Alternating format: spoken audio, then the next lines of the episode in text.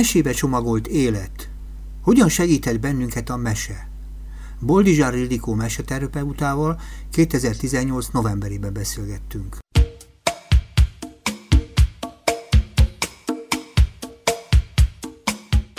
Köszönöm a meghívást, én Boldi Zsergédik vagyok, és mindenkit köszöntök, aki a, ebben a hideg időben most rádiót hallgat. Azért ezzel nem intéztük el, nem. csak hogy bemutatkoztál, mert azért keveset tudnak rólad a hallgatók, annyit tudnak, hogy meseterapeuta, sőt, ezt el is árultam, amikor elindítottuk. De tulajdonképpen mit lehet rólad még tudni? Azért pár dolgot mondjál magadra, egyébként bemelegítjük a beszélgetést, másrészt pedig látva kapok egy-két fogódzót, amivel folytathatjuk. Hm? Úgy de le... nehéz egyből ezzel kezdeni, ki vagyok én. Tényleg, mi mit lehet róla tudni? Hát gondolom nem meseterapeutának készülti kislánkorodban, bár gondolom szereted a mesét, mert az biztos, hogy benne van az életed. Nem szerettem a meséket. Tényleg? Nem ismertem meséket eh, kislánykorombban pontosabban olvasó gyerek voltam, nagyon sokat jártam a könyvtárba, és uh-huh. műmeséket ismertem. Andersent, eh, Csukás István, Oszkár Tehát, hogy én nem ismertem népmeséket egyáltalán, mindenki úgy képzeli az én életemet, hogy ó, hát biztos volt egy ilyen meleg kandaló, vagy kemence, ahol egy öreg nagymama, vagy a szüleim meséltek nekem. Hát nem tudok ilyen romantikus gyerekkorról beszámolni. Uh-huh. Egyáltalán nem volt sem romantikus, sem ilyen kandallós meleg, kemencés meleg Úgyhogy nem... De ez egy sztereotíp kép, nem? Azért hát gyerek... mégis mindenkinek bejön ez, hogy ha valaki mesével foglalkozik, akkor bizonyára a gyerekkorából hozta ezt Jó, de a gyerekek nem tudják, hogy az műmese, hanem csak egyszerűen egyszerűen, egyszerűen kilépnek ebből a világból, és elkezdenek a valamilyen varázsszönyegre lépni, és egyszerűen repülnek azzal a történettel, ha az a történet jó. Nekem ehhez nem kellett olvasni. Uh-huh. Tehát az volt benne a szép, hogy ahhoz, hogy én repülhessek, uh-huh. vagy a, a fantáziám működjön, ahhoz egyáltalán nem kellett olvasni. Uh-huh. Hanem olyan, mondjuk olyan kislány voltam, aki a a, megtalálta a helyét a, a füvek között, a virágok között, a uh-huh. fák között, a, főleg a madarak között, a folyók partján, tehát hogy, hogy nem, nem nagyon voltam ilyen emberi világra szabva az igaz. Ennyiben közön volt a meséhez, hogy uh-huh. nem az emberek között éreztem jól magam, hanem mindig olyan helyeken, ahol nem volt ember.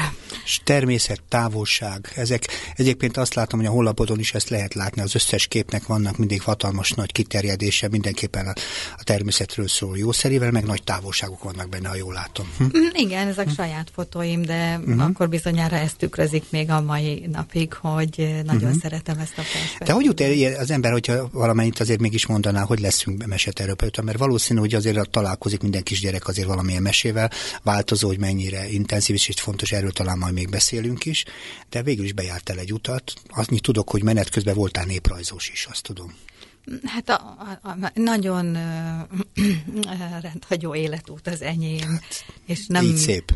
Nem, nem mondhatnám azt, hogy már egyetemista koromban is mesekutató szerettem volna lenni, tehát sok uh-huh. véletlennek, sok uh, nagyon jó tanárnak, nem nagyon soknak, de több nagyon jó tanárnak köszönhető, hogy végül is kihozták belőlem azt, ami lettem, és uh-huh. egyébként ez azért nagyon fontos, mert a mostani pedagógiai munkámban, ahogy Egerben tanítok egyetemistákat, nekem is nagyon fontos, hogy fölismerjem ezekben a diákokban azt, amit még ki lehet hozni belőlük, és hogy úgy dolgozni velük, hogy ezt megsegítsem, hiszen én ezt megkaptam. Tehát e- személyes a pedagógia, mindig is személyes, bármennyire akadémikus körülmények között szokták tartani, ugye? Hát én csak abban hiszek, tehát én hogy abban hiszek, hogy, uh-huh. hogy e- ezért csinálom, tehát csak ezért csinálom. Egyébként uh-huh. úgy magában a, a tudás átadás engem nem nagyon érdekel, ezt bevallom. Uh-huh az érdekel a tanításban, mm, az, azok, a, azok a fiatalok, akik ott ülnek velem szemben, vagy velem, uh-huh. és együtt gondolkodunk, és akiknek meg lehet segíteni a gondolkodását egy-egy ötlettel, vagy egy kérdéssel, főleg kérdéssel. Én nagyon szeretem a, kérdezi, a kérdezést a pedagógiában. Uh-huh. Jól kérdezni. Magamtól is nagyon sokat kérdezek. Tehát mindig a végső kérdésekig igyekszem eljutni, uh-huh. amikor amikor egy problémát meg akarok oldani, és akkor kérdezni, kérdezni, még mindig van kérdés, akkor még mindig nem az igazi válasznál uh-huh. tartok. Az összes könyvem így született, hogy a kérdések kérdései, kérdéseinek kérdései, kérdései után jött meg a válasz. Nem lehet ez, hogy ez arról szól, mint egy kis film, amiben az ember is új és új részletet keres, mert azért a meséink, legalábbis a történetek meséink, mint egy kis film, folytatólagos mozi, ha úgy tetszik, folyik bennünk, és hogy mi következik még után, azt jó lenne tudni, vagy jó lenne kiszámítani. Én is szoktam mesét hallgatni sokszor, és engem is érdekel, hogy mi, mindig az első kérdés, hogy mi lesz a vége, ugye? De gondolom nem ez az igazi jó kérdés, hanem hogy, hogy mi közön van hozzá, hogy van-e közöm ahhoz a történethez. Akar-e olyan lenni, mint az, aki ottan benne van? Igen, és egy történetnek nagyon sok rétege van, uh-huh. és ezek a rétegek csak sok-sok kérdezés után kezdenek Jönnek elő. Felsejleni. Uh-huh tehát ez egy, ez egy hosszan oda-visszaható hermeneutikai folyamat, hogy az ember... Milyen folyamat? Hermeneutikai. Az kicsoda? hát ez a, a megértés tudományát szokták, megértés művészetét szokták így nevezni, de a lényege annyi lenne, nagyon röviden, hát azért ez egy picit uh, hosszabban is el tudnám magyarázni több órában, de Ugye? a lényege az, hogy amikor egy szöveggel találkozik az ember, akkor először van róla egy általános benyomása. És amikor elkezdi a részleteket megérteni, uh-huh. akkor utána az, ez az általános benyomás is felülíródik. Aztán megint megért egy pici részletet, és akkor, akkor újra felülíródik uh-huh. ez a, az általános benyomás egy szövegről. Egyébként pont ez a terápia lényege, és azért nagyon fontos számomra ez a szó, hogy hermeneutika, mert a meseterápia egyik alapja a morfológia, a másik alapja pedig a hermeneutika, még mielőtt valaki azt gondolná, hogy lélektani alapja van a meseterápiának, ezt a téfitet azonnal így az elején eloszlatnám, hogy nem. Az egyik pontosan ez a hermeneutikai folyamat, hiszen az adott mesével, az adott terápiás folyamatban pont így kommunikál egymással egy ember és mese, hogy először gondol valamit egy történetről, és aztán kiderül, hogy nem, nem is az, Jaj, de érdekeset mondasz, és tulajdonképpen majdnem vitatkozni is vele, de még ott tartunk az alapkérdésnél. De nyugodtan bef- vitatkozni, ez jó lenne. Bef- befutottunk, ugye, mert csak a lélektannak mondom azt, hogy a lélektannak van egy másik ugye, megközelítés módja, főleg az ilyeneknél, ez ugye analogon, tehát az azt jelenti, hogy, hogy összehasonlító, tehát akkor találkozunk valamivel, amikor vannak hasonló történetek, olyan fajta képek, ami mellé elfér, amitől egy kicsit meg is emeli, amitől tulajdonképpen arra is te lehetőséget teremt gyerekeknek felnőtt, aki hallgatja a mesét, hogy valami valami hasonlóval én egy új értelmezést, egy új látás, új megközelítést tehetek, de csak akkor érdekes, hogyha vannak hozzá analóg előtörténetek, előképek. Most nem akarom kifejteni, mi az analóg lennél sokkal többet, mert ugye ez egy olyan művelet az ember fejében, ami gyakorlatilag egyrészt bekerül az ember többi készletébe, videótárába, meg történettárába, másrészt arra alkalmas, hogy felidézhető válik, átértékeltő válik egy másik történet, át lehet alakítani a tapasztalatokat. Szóval a mese okay, vala... Kedves hallgató, hallgatóink Szabó András hallották a meseterápia lényegéről. De nem, nem, nem. Én, hát ezt, ezt most jól össze is foglaltad. Ez az volt? Mert hát, hogy ez, ez egy lélektani módszer a hát, analogon, ugye ebben az értelemben? Persze, persze, de hát ugyanezen a alapú, alapú a meseterápia is persze. Na jó, csak ott tartottunk a beszélgetésben, hogy te még ismer, kislányként elindultál valamilyen pályán, és azt mondtad, hogy bonyolult a te történeted, és hát ez így nagyon Ja, igen, azt el, elejtettük. És akkor beleszaladtunk a mesébe, pontosabban a mesének hermenotológiai, vagy Hermeneutika. hermeneutikájával, igen. Igen, de szóval mit kell ezt tanulni, hogy valaki ezt csinálja? Például azt gondolom, nyilván diploma kell hozzá valamilyen fajta, de azért mit, mit szóval hogy jutott el idáig? Engem az... Jó, hát... Én... Azt mondtad, hogy nem volt barátságos viszont a legelején a mesével, vagy pontosabban nem olyan, mint most. Hát szerintem ez volt a szerencsém. Én hmm. azt gondolom, hogy, hogy mivel nem ápoltam ilyen gyermekkori, idillikus, rózsaszín mm, kapcsolatot a mesékkel, és nem volt róla felnőttként valami visszavágyott állapotként leírható kapcsolatom.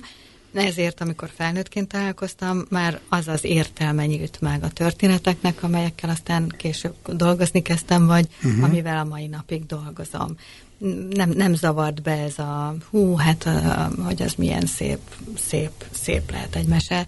Én már csak úgy ismertem meg a meséket, hogy brutálisak, gonoszak, nagyon durvák és elképesztő sok nehéz pillanatot okoznak az embernek. A mesék? Az, igen, azzal, ahogy szembesítenek a valósággal. Tehát én már, én, én, én, az én képem, meg azt, hogy én mesékkel kezdtem foglalkozni, az ez volt a történetekről, a brutalitásuk. Uh-huh. A brutalitásuk, az őszintességük, a kíméletlenségük, mindaz, ami, ami ott állt előttem, és, és nem engedte, hogy félrebeszéljek, hogy elkenjek dolgokat, hogy azt mondjam, hogy majd valahogy lesz. Nem, nem, a mese nem engedi meg ezt.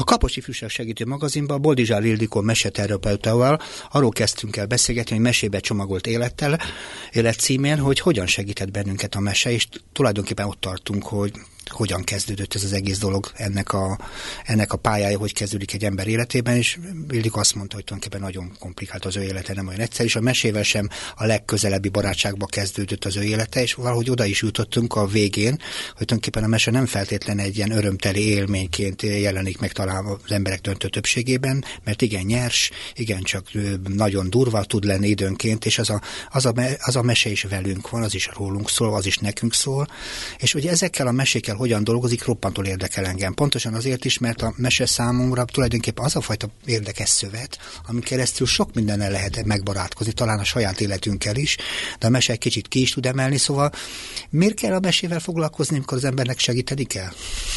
Ja, hát nem kell, nem kell foglalkozni, de elmaradt a néhány válaszom még. Igen, helyes. Mert azt megkérdezted, hogy akkor én milyen szakos voltam. Én annyit tudok, hogy néprajz. Nem is volt, még csak néprajz szakos sem voltam, hanem nem? esztétika, magyar és népművelés szakos voltam. Szuper. Ez volt az eredeti diplomám. Uh-huh.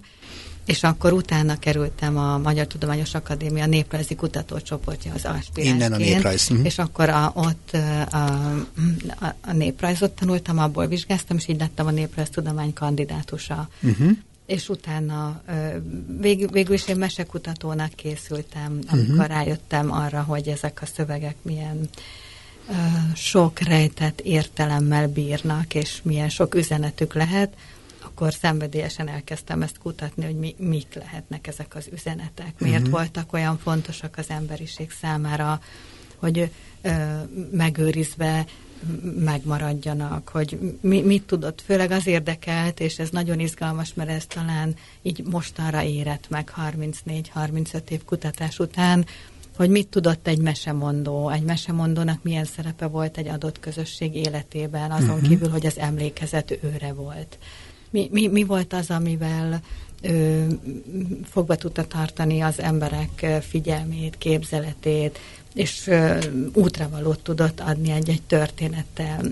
Igazából én most azt gondolom, hogy egy olyan váltásban vagyok, ilyen mesekutató, meseterapeuta, úton, ahol most ez a mesemondó énem kezd uh-huh. egyszerűen föléledni, és hogy igazi vágyam tényleg az, hogy, hogy én is csak történeteket mondhassak, és már ne kelljen a kutatónak, annak a, az ember, a terapeutának, um, uh-huh. hát jelen lenni, hanem hogy vissza tudjon egy picit húzódni, és hogy ez a bennem élő mesemondó mert talán, talán valahol valamikor én is voltam egy arhaikus mesemondó, hogy ez, uh-huh. a, mhm. ez a bennem élő mesemondó legyen inkább. Mit keresel ezekben a mesemondókban? Igazából az érdekel, mi az, amit ilyenkor el akarsz érni, ami nem elég, amiben nem elég a kutató szerep, nem elég a terapeuta szerep, mi az, ami ebben a, talán több lett?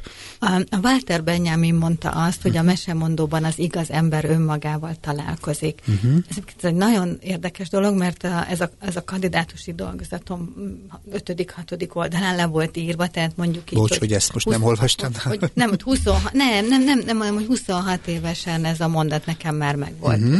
A mesemondó az az ember, akivel az, az igaz ember önmagával találkozik.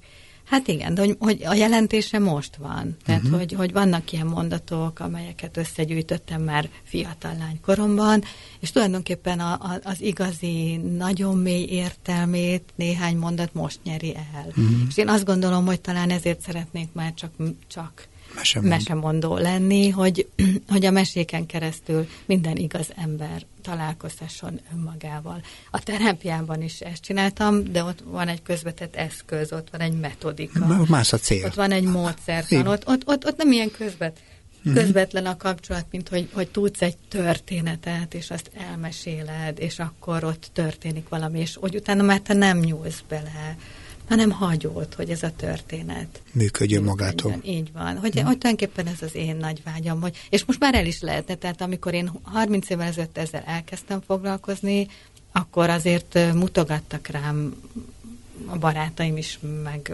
mindenféle emberek, hogy kicsit ez a, ez a kis budjant meselány, ezt így hívtak, hogy ez a kis mese Ildikó. Mm-hmm.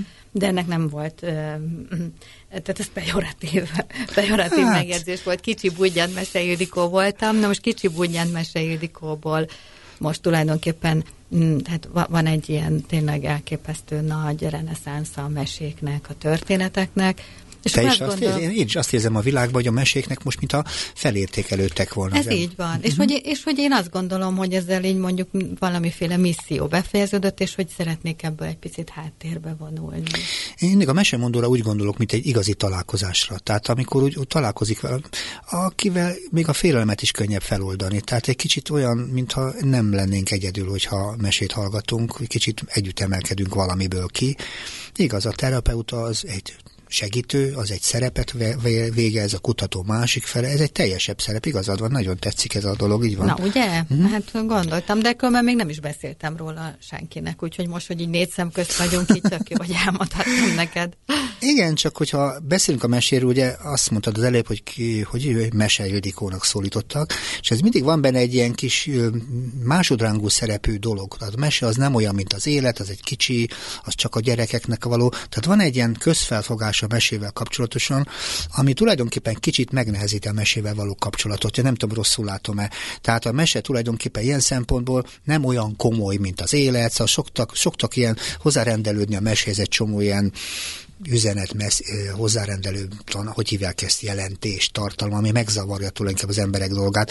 Nem tudom, mit gondolsz erről, de én meglehetősen furcsának tartom, de nagyon sok mesét, azt úgy, hogy ez csak, ez csak mese. Szóval ez nem annyira fontos. Te gyerek vagy, neked csak mesére van szükséged. Szóval hogy van ez? Mm, ez most már nem nagyon van így, András. Tényleg? Tehát amikor én 35 évvel ezelőtt elkezdtem, akkor, akkor, én, volt akkor így. én ezzel találtam szemben hm. magam, uh-huh. és ezért voltam én így kicsit ilyen budjantnak tartva, hogy ezzel, hogy, és hogy ezért volt nagyszerű, hogy az egyetemen Balasa Péter tanárom nem azt mondta, hogy fáradjak át az óvónő képzőbe, ha ezzel akarok foglalkozni, uh-huh. hanem azt mondta, hogy igenis, kisasszony, ha ezzel akar foglalkozni, akkor olyan komolyan kell ezt csinálni, mint hogyha Dostoyevskit kutatna, vagy Pilinszkit, vagy Kafkát, és hogy ezt is várom el magától, és tényleg ott állt mellettem még a kandidátusi védésemen is, mert, uh-huh. mert, mert hogy, hogy, hogy hogy tudott tartani azzal a hatalmas szellemi tudással, amivel rendelkezett, és ez megadta számomra is a munkának a minőségi alapját, hogy ennél lejjebb nem adhatom, a mesterem ezt mondta nekem. Uh-huh. És ez csodálatos dolog volt, hogy mindig éreztem, és ami, mióta meghalt is érzem az óvó tekintetét. Tehát, hogy ő, ő, ő, ő, mint azt a szellemi örökséget, és amit ő, ma, ő itt hagyott, az, az nekem a mai napig mi van a, mi van a mesében, amitől ez ilyen érték? Mert ugye sok esetben Szóval ezt nem biztos, hogy sok mindenki felismeri. Mi, a, mi az a mese, mi a, mi a mesében az érték, vagy a kincs? Ó, hát most ezt ha sorolnám, akkor így 120 órában így az uh-huh. a mhm. minimum, hogy így végig tudnám neked mondani, uh-huh. hogy mi a mesében a kincs. Ebbe az a nagyon nehéz, hogy, és hogy miért nem sorolom, mert van egy olyan csodálatos tulajdonsága a meséknek, hogy az őt kutató szívnek és szemnek tárul fel igazán. Tehát én hiába mondanám a, a pácienseimnek, vagy a tanítványokat, nem látod, hogy ebben a mesében megnyilvánul a, az önvaló, a hatalmas szellemi uh-huh. ö, birodalom, vagy, vagy, vagy amit látok a mesékben, tehát hogy ez, ez, ez, nem, ez, ez nem így működik. Tehát én hát csak igen, pici de... kulcsokat tudok mindig adni a történetekhez, mert hogyha azért mégis megszorítanál, és azt mondja, hogy mi a kincs, akkor azt gondolom, hogy hogy, hogy, a, hogy minden egyes történet az azt adja nekünk, hogy minden egyes történet után egy picivel jobb emberek lehetünk. Uh-huh. De tényleg, és, és hogyha az ember a mesékre fűzi fel az életét, és mondjuk minden nap elolvas egyet, és elgondolkodik rajta, hogy ez a mese most mivel járult hozzá ahhoz, hogy én nemesebb legyek, uh-huh. hogy jobb legyek. Ha a világot nem tudom megjobbítani, uh-huh. akkor hogyan tudom magamat megjobbítani? A világ nem fog megjobbulni, amíg az emberek magukon nem javítanak egy icipicikét. Uh-huh. Igen, és a mesék, eb, eb, eb, bocs, és akkor ez a legfőbb értékünk, uh-huh. hogy ebben a jobbításban tudnak egy picikét uh-huh. lökni rajtunk. Érdekeset mondasz, és nekem tetszik, amit mondasz, csak sokszor azt gondolom, hogy amikor elkezdünk valamit értelmezni, akkor kicsit el is veszük belőle valamit. És nekem mindig az az érzés, amikor mesét hallgatok, hogy nem biztos, hogy mindent le kell fordítanom. Nem is kell. Nem, uh-huh. nem, nem kell. Tehát, hogy ilyen, uh-huh. hogy kell, nincsen a, a terápiában ott sem ott fordítást végzünk. Igen. Tehát, hogyha azt lefordítanánk egy mesét, és ez lenne a terápia, akkor nem történne semmi. Mindenki hazamenne, aztán lefordulna uh-huh. a mhm. székről is. Ha, tehát, hogy nem, nem, nem, nem a, a, a, a, a, a belemagyarázás, vagy a kimagyarázás, vagy a, a történet megmagyarázása a lényeg, hanem a mesével való élő kapcsolat. A, a mesék, és hát azok a mesék, amelyekkel én dolgozom, főleg a mítikus mesék, a varázsmesék, tehát az arhaikus mesék, a legősibb történetek, azok bekapcsolják az embert egy olyan világképbe, amelyben megélheti, tehát a világkép mm, a világképen keresztül megélhetik azt, hogy a világ egységes és egy lényegű tulajdonképpen, tehát hogy minden atommal össze vagyunk kötve. És ez fantasztikus teljesség élményt ad az embernek. Hát ráadásul, hogyha találkozunk a mesébe olyan szerepekkel, amire a milyen kis picit hasonlít, mert mi is meg akarjuk menteni a világot, mi nekünk is fontos azok, akik nekünk fontosak, szóval, és a mesékben is ugye ilyenek vannak, ezek az ősi alaptípusok, úgy tetszik a szereplői, a mesébe ott működnek, ott nyüzsögnek, és ott, ott adnak nekünk egyfajta erőt, ugye, ha jól mondom? Hm, igen, de még a terápiában még, még, még, még azt kell mondanom, hogy még csak nem is ezekkel dolgozunk, nem az arhetipusokkal, nem a szimbólumokkal, legalábbis a metamorfózis meseterápiás módszerben, okay. ami az én módszerem, ott nem ezek vannak el, el, el legelől, tehát nem az arhetipusok, nem a szimbólumok, hanem tulajdonképpen azok a rejtett cselekvési kódok, amelyeket a mesék tárolnak. Na, ezt nehéz. Adjanak is segítséget, mert szerintem most én hallgatok, én nem tudom, hogy mi ezek a... Mondj egy példát, mik, mik, van, mik rejtőznek cselekvésként a mesébe, amit ugye elsőre nem tudunk kiolvasni, mert el van rejtve benne. Uh-huh. Mondj egy ilyet. Hát uh, így, tehát mindig, mindig egy konkrét mesét lehet így uh, nehéz de, de tudok át, nem olyan nagyon nehéz, uh-huh. de mhm. tudok általánosan is beszélni erről, bár az soha nem olyan érdekes, mint amikor egy szövegben megnézzük a kódokat. Uh-huh. Hát ö, ö, tulajdonképpen az egyik legerősebb és leggyakoribb mesei kód az a felnőtté válás kódja. Na most az például egy cselekvési sor. Tele van igékkel. Meghalni a gyerekkor számára, letenni egy csomó olyan szokást, ami uh-huh. már a továbbiakban nem működik. Uh-huh. Megismerni azokat a lehetőségeket, amelyeket felnőttként használhatok. Megküzdeni azért, hogy át tudjam lépni ezt a határt. Tehát most mondtam négy vagy öt igét már is, de ez még ahhoz a 20 igéhez képest, amit egy ilyen felnőtté válás kódja tartalmaz, az most akkor az egy ötöde volt, ha jól számolom, uh-huh. egy negyede. Hogy nem biztos, hogy, hogy, hogy mindegyik ige és, az igét ezt most úgy érteni, hogy a cselekvési kódon belül mindegyik cselekvési mód az ismert annak a számára, aki uh-huh. felnőtté akar válni. És hogyha egy kimarad, tehát a felnőtti válás az különösen ilyen nehéz történet egy fiatal életében. És mindenkinek, akkor, mindenkinek igen, feladata van. Igen, tehát hogy, na például ez, aztán az, az, az idős emberré válás, közben az anyává válás, az apává válás, és ott van a társá válás, a szerelem kódrendszere. Uh-huh. Ezek is kódok, szépen megvan mondva a mesében, természetesen nem úgy, hogy mint egy életvezetési csinált utánam könyvet olvasna az ember, hanem ezekbe a képekbe rejtve, képeken keresztül. De ezt a szerepet tölti be? Tehát életvezet, csak nem, nem, nem kognitív, ugye? Vagy nem, hát nem agyakkal. Uh-huh. Nem, nem sokat ér, ér, ér ez a rengeteg, mondjuk, hogy könyvtárnyi irodalom, hogy hogyan kellene élni. Nem lettek boldogabbak az emberek attól, hogy több millió példányban elkelnek ezek a, ezek a könyvek. Szofoklész óta nem lettünk boldogabbak, pedig azóta is azt keresi az ember, hogy boldogabb lehessen, gondolom. Hát a mesékben is erről szó, boldogan éltek, még meg nem haltak. Tehát, hogy, hogy ez érdekelt mindig, hogy hát jó, de akkor hogyan éltek a mesehősei boldogan? Igen, igen. Ez és, az... és akkor ez már egy jó kérdés, mert uh-huh. a mhm. történetek kutatása után azért kirajzolódik egy ilyen boldogság térkép, hogy mi teheti az embert boldoggá.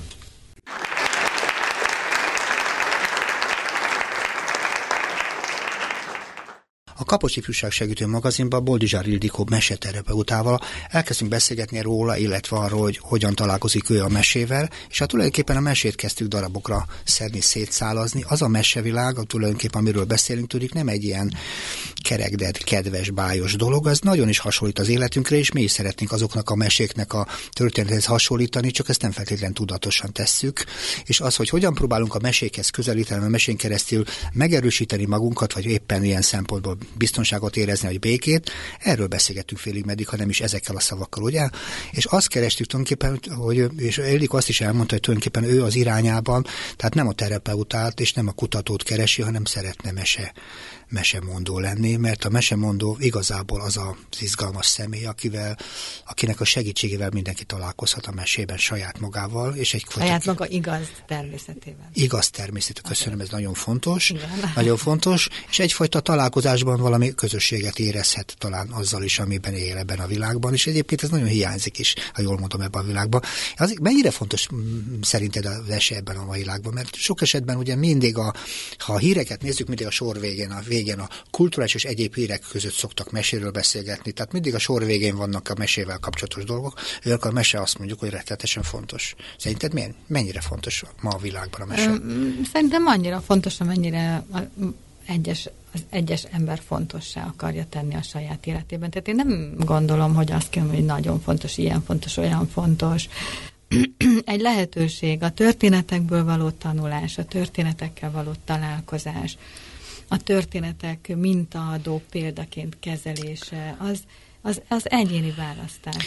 Na de miért a mesén keresztül? Sokszor azt lehet mondani, hogy, hogy a valósággal, tehát azt megbeszélni, mit csináltam tegnap a, ezzel azzal az emberrel, ha azt megbeszélem, abból sokkal több jön ki, lehet-e ezt mondani kívülről, te meg azt mondod, hogy a mese tulajdonképpen segít. Uh-huh. Hát az is nagyon fontos, hogy megbeszéljük, e, hogy mi, Kivel mi, mi, tört, volt? mi történt velünk, az is e, egy elbeszélés struktúra, Igen. elmondjuk az életünknek uh-huh. egy szeretét. A, a, akkor a jelenvalónkat, a mindennapjainkat uh-huh. osztjuk meg másokkal.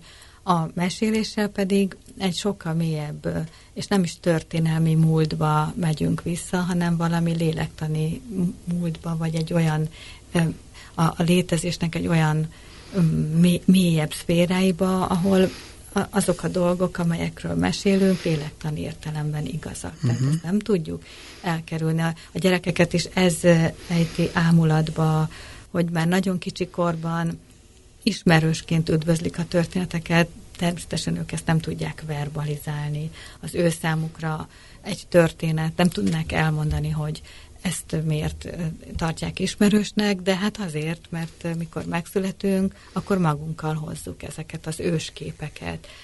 És ha szerencsénk van, akkor kapunk hozzá jó óvónénit, jó anyukát, jó apukát, aki kinyitja nekünk ezeket a lád, kincses ládikáinkat, amelyel, amelyel érkeztünk, és amelyek tele vannak ezekkel a kincsekkel. Ha meg nem, akkor ezek zárva maradnak. Uh-huh. De bármikor kinyitható. Tehát én sok olyan felnőttel találkozom, akik 40-50-60 éves korukban éreznek rá arra, hogy uh-huh. ezt a kincset még nem vizsgálták meg akkor adódik a kérdés, hogy hogyan segít a mese. Mert másként segít, mint amikor egy történetet megbeszélünk, mert másként segít, azt mondtuk, hogy ez nem egy lélektani, nem lélektani terápiás dolog, egy másfajta segítség. De hogyan segít a mese? Mit csinál a mese velünk?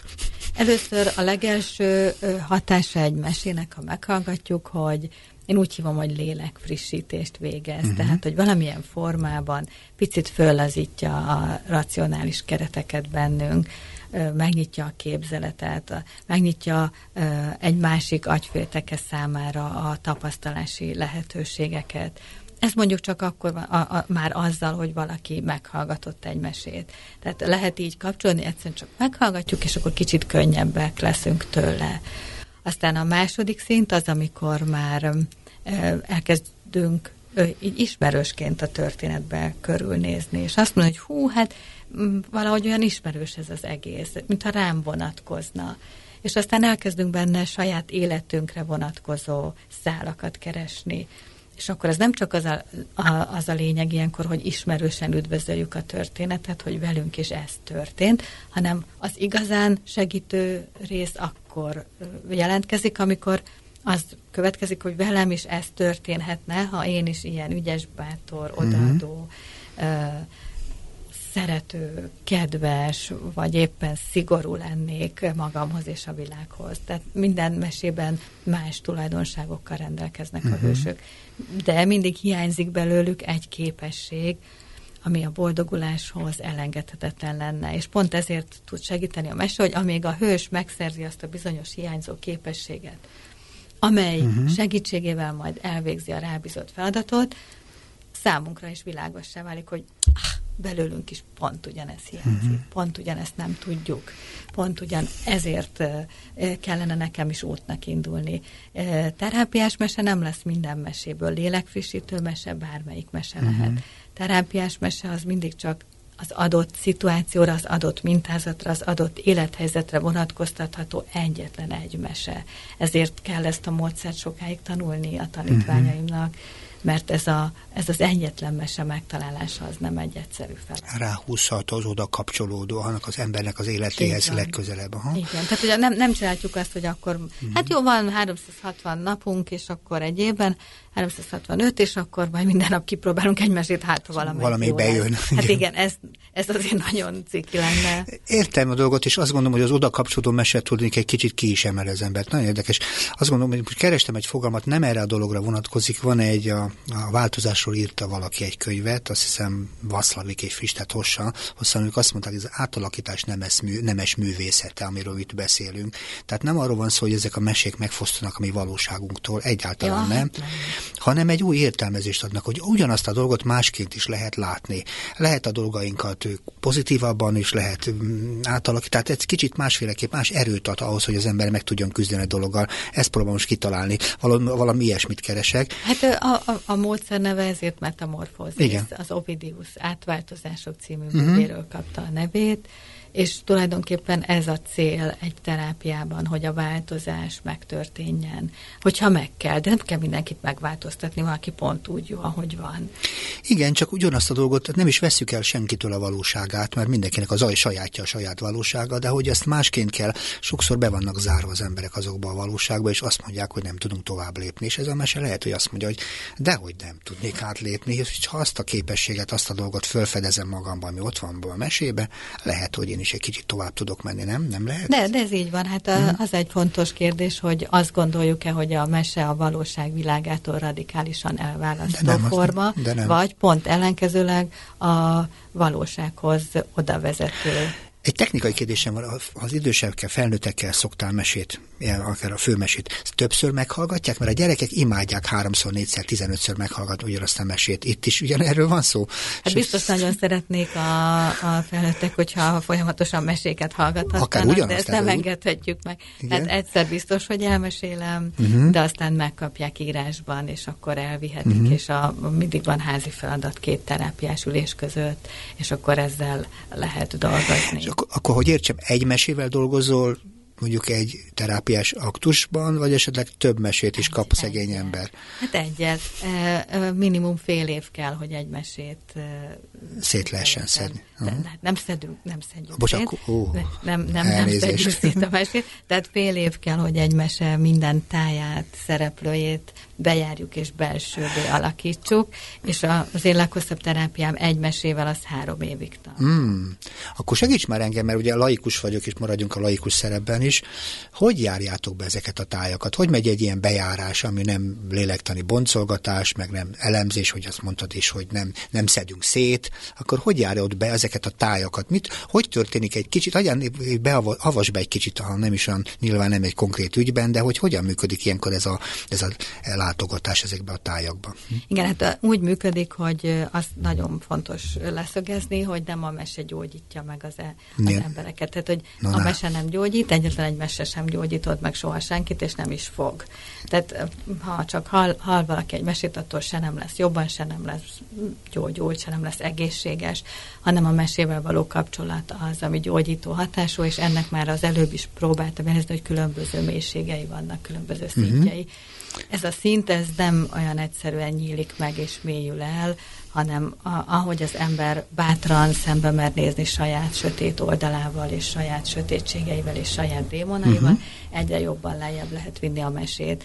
De most, hogy hogyan történik, természetesen, ha megvan a megfelelő mese, amit megtaláltunk, akkor nem azzal szoktuk kezdeni, hogy kire hasonlít valaki, vagy hogy mi tetszik neki egy történetbe, ez teljesen indiferens az a terápia szempontjából, hanem azzal kezdődik, hogy abban a történetben ő melyik helyszínen látja magát. Mert hogy a helyszínek mindig pontosan. Ahol el tudja magát képzelni, ez egy fontos. Nem, nem hogy el tudja. Ha látja is. A, a, hogyha az az ő meséje arra a kérdésre, hogy hol látja magát ebben a történetben, uh-huh. totálisan pontos és uh-huh. uh, tűpontos választ tud adni. Tehát, hogyha azt mondja nekem valaki, hogy ott vagyok két szikla közé beszorulva, és nem tudok se jobbra menni, se balra. Az éppen informatív, mint valaki azt mondja, hogy magukat válogatok a hamuból, uh-huh. vagy azt mondja, hogy menekülök lefelé egy lépcsőn, vagy azt mondja, hogy lovagolok a sötétben, és mellettem egy köpönyegébe burkolózott alak, akiről nem tudom még, hogy kicsoda. Uh-huh. Vagy azt mondja, hogy éppen a királyi palotában vagyok, és várom, hogy a nagyvezír bejöjjön. Ezek mind lélektani helyzetek. Uh-huh. Főleg, nem is akármilyenek. Uh-huh. Hát most csak mondtam uh-huh. hatot, és körülbelül uh-huh. van 8000. De Igen. ez az, a, az alapszint a 8000. Uh-huh. És, és, és egy mesén belül is, egy hampipőkében van 30 helyszín. Hát most akkor melyikben van? És hogy ahol látja magát, ott kezdődik a terápia, uh-huh. akkor az meg kell nézni, hogy jó, akkor most ott mi a feladat, amikor lovagol valaki egy sötétbe uh-huh. burkolozott másik alakkal, vagy válogatja a hamuban a, a magokat, akkor ott mit kell csinálni, hogy tovább tudjon indulni a mese? Uh-huh. És akkor az az ő saját életében hogy van. Ha ő ott látja magát, akkor az az ő pontos lélektani uh-huh. helyzete. Nagy és akkor ilyenkor hová tovább megy a mesében? Tehát ő, ő, is, ő is épít egy mesét abból a helyzetből? Nem, maradunk, a, maradunk az a, alapmesében. Igen, tehát uh-huh. a, a párhuzamosan futnak a történetek, uh-huh. fut az alapmese és az ő élettörténete. Uh-huh. Gyakorlatilag az ő élettörténetét igazítjuk hozzá a mese egyenesen vezetett és nagyon pontos irányt mutató lépéseihez. És akkor így, de hát ez nem úgy van, hogy akkor, jó, hát ki kéne már jönni abból a rohadt hamuból, mondja. Uh-huh. Hát ki kéne. Aha, tényleg. Uh-huh. Na de hát hogyan? Hát de hogyan? Uh-huh. És ez lehet, hogy három hét, lehet, hogy öt hónap, lehet, hogy két év. Nem ott jó nekem. Miért jó? Uh-huh. És uh-huh. mi, abban, mi abban az előny, hogy valaki csak ott válogat? Uh-huh. És akkor jön a hír, hogy bál lesz. Nem akar elmenni. Jaj, Isten őriz, hát mit vegyek én föl abban a bálban? Jaj, hát mondom, jó, hát nem akar el, akkor még válogassunk. Mit válogatunk? Még mi az, ami nincs meg? Hát amíg válogatni kell, akkor válogassunk, de egy idő után elfogynak a magok. Igen. És egy idő után az ember fölteti a kérdést, hogy most tényleg mit keresek én itt a magok a hamban? Igen, igen, igen. És hogy na, az már jó, onnan már egy jó terápiás helyzet van. Na, menjünk? Hát hmm. most már menjünk, de most ezt tényleg hagyjuk innen mindenképpen el kell menni. Nagyon igen. érdekes. De hát az, az, az ki tudja mennyi idő. És akkor na jó, de hova? Mm-hmm. Hát jó, igen, kéne abba a bálba menni, de hát ez a bál mindenkinek mást jelent. A bál az, ahol az ember megmutatja magát. Mm-hmm. Tehát tényleg fölveszi a szép ruháját, és ez is szimbolikus. Mm-hmm. Tehát, na jó, hát akkor menjünk. De hogy akkor hol, hol mutathatná meg magát? Mm-hmm és akkor ez mire megvan, hogy hol, meg hogy miért nem menni, de á, ne, ne, ne is meg, hallani se akarok róla. Hát akkor nem hallunk róla, jó, hát akkor még mindig válogatunk. Ja, de azért ne válogassunk. De jó. Most el tudom képzelni. El tudom képzelni. Az a kérdésem, hogyha ez, ez egy izgalmas terápia, és hogy látok is ebben egy évet, és azt az évet, és ebben lehet változni, meg elakadni, meg minden, hogy egy normális tanulási folyamat, vagy gyógyulási folyamathoz tartozik. De kinek jó ez? Tehát kinek jó a meset? Mindenkinek jó a meseterápia? Terápia? Vagy, vagy nem, ez, nem, nem jó mindenkinek. Ki, ki, kinek, kinek, kinek, kinek ajánlanát például? Mm, hát először is, ha ajánlom, hanem nagyon fontos, hogy tud-e belső képeket készíteni, lát-e belső uh-huh. képeket, vagy nem. belső képek nélkül nem tudunk dolgozni, hiszen az egész folyamat egy belső történet tulajdonképpen a meseképei belső képekké válnak, a mese szereplői belső szereplőké, a mesetájai belső tájakká, uh-huh és hogyha ezt ő nem tudja megtenni, mert nem rendelkezik a képalkotás képességével, ami valóban egy képesség, Így akkor ő például már nem tud, neki már nem tud segíteni a mesetet. Nem ezzel kell neki segítséget keresni, hanem valami mással. Hát akkor a kognitív módszerek például. Igen, igen, igen.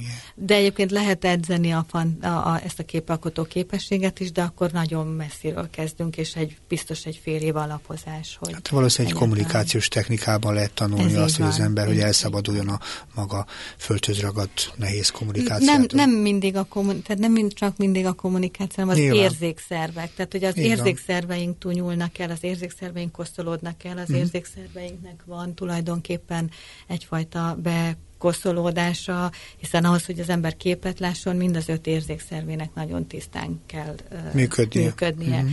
És mert hogy amikor azt mondom, hogy mézes kalácsház, vagy uh-huh. sötét erdő, vagy üveghegy, akkor az ember egyszerre látja, hallja, tapintja, érzi. Uh-huh. Az egész érzéki valóságában ott van az ember egy ilyen képben. Na most, ha e, az embernek nem tiszták az érzékszervi csatornái, mert ezek sajnos elszennyeződnek, és akkor ezért nem tud képeket készíteni, akkor először ezeket az érzékszervi csatornákat kell megtisztítani uh-huh. külön-külön, külön-külön, hogy aztán egyben egy komplex élményhez jusson. Például a kórházban lévő gyerekek vagy felnőttek, az ő, náluk a szaglás az teljesen el van dugulva, uh-huh. mert a kórházi szagok, és a fertőtlenítő... Az mm, nagyon intenzív, és nagyon-nagyon kioltja a többi érzéket. És akkor, akkor nem olyan egyszerű uh-huh. a terű-terű asztalkámmal étvágyat varázsolni, uh-huh. mert hogyha nem tudja megérezni a kolbászos bableves illatát, már hogy nem az igaziét, hanem a belső kolmászos bamleves illatát, akkor nem tudjuk őt arra rávenni, hogy egyen. Izgalmas a módszeret, gondolom lehet ezt utána olvasni, aki esetleg kíváncsi, ugye van neked egy honlapod, azt tudom, és akkor ezt a, hogy mi a neve a módszernek? Metamorfózis meseterápiás módszer, és hát most már 51 könyvem van, éppen uh-huh. holnap lesz a Bécsi, Na. Bécsben a könyvbemutató, a német kiadásnak is most már itt eljött az ideje. Azért titok, mi a címe ennek a könyvnek, ami holnap bemutatódik? Hát a német címe az az, hogy a királyné, aki az asztal alatt ült és sírt, ez Igen. egy meséből egy motivum, Igen. de egyébként magyarul pedig a Hamu Pipőke Facebook profilja című uh-huh. könyvben találhatók meg azok az esetleírások, amelyekből egyértelműen kiderül, hogy mi ez a meseterápia.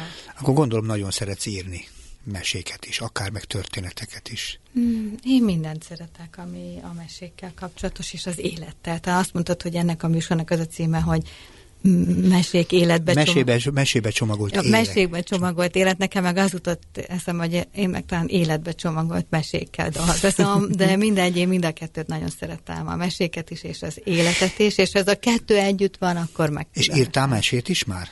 Igen, vannak saját meséim is. Igen, az fantasztikus, ha valaki képes és tud mesét és szép mesét írni, ez nagyon tetszik nekem önmagában. Az az igazság, hogy sok régi mesét ismerünk mi, a gyerekkorunk mesét, de ez a mai kor meg kínál egy másfajta mesét. De hogy vagy ezekkel az új mesékkel, amik mostanában születtek, informatika elején, mögén, után, megjelenik egy csomó új típusú mese ma már, ami filmekben, meg mindenféle sorozatokban csomagolva, mégiscsak ugyanúgy működik, mint egy normál mese. Mi a véleményed róluk? De ez, ez a mese csodája, hogy, uh-huh. hogy nem nincs bezárva egy ezelőtt 2000 évvel ezelőtti formába, uh-huh. állapotba, mondandóba. A mese az mindig nagyon gyorsan tud reagálni a társadalmi változásokra is, és én nagyon örülök, hogy vannak ezek az új mesék, amelyek pontosan a mai kor mentális állapotát tükrözik, a mai ember mentális állapotát, pontosan olyanok, mint a mai ember mentális uh-huh. állapota. Ez a vélemény. Tehát valószínű, hogy aki ez új mesékkel idegenkedik, az talán ezzel a modern korral is egy kicsit talán idegenkedik. Nem feltétlen mechanikus a kapcsolat, de nagyon valószínű, hogy el kell fogadnunk a mai kor mesét és a maga, mai kor vízióit, a maga érzületeit. Ez a mese mindenképpen ezeket közvetítheti. Hát mindenképpen lehet belőlük tanulni. Nagyon sok ilyenből uh-huh. szűröm le azokat a tapasztalatokat, amelyeket 2000 évvel ezelőtt éltem volna egy ilyen ősasszonyként, akkor is a mesékből szűrtem volna le azt, hogy most milyen a világ, most ugyanígy vagyok ezekkel a mesékkel, hogy most ebből szűröm le, hogy akkor egy ilyen világban élő. Ez nekem tetszik, nem a hírekből, nem a tanulmánykötetekből, ja, a nem. mesékből. Nem, ha én utazom, akkor is az adott ország mesét gyűjteményei, uh-huh.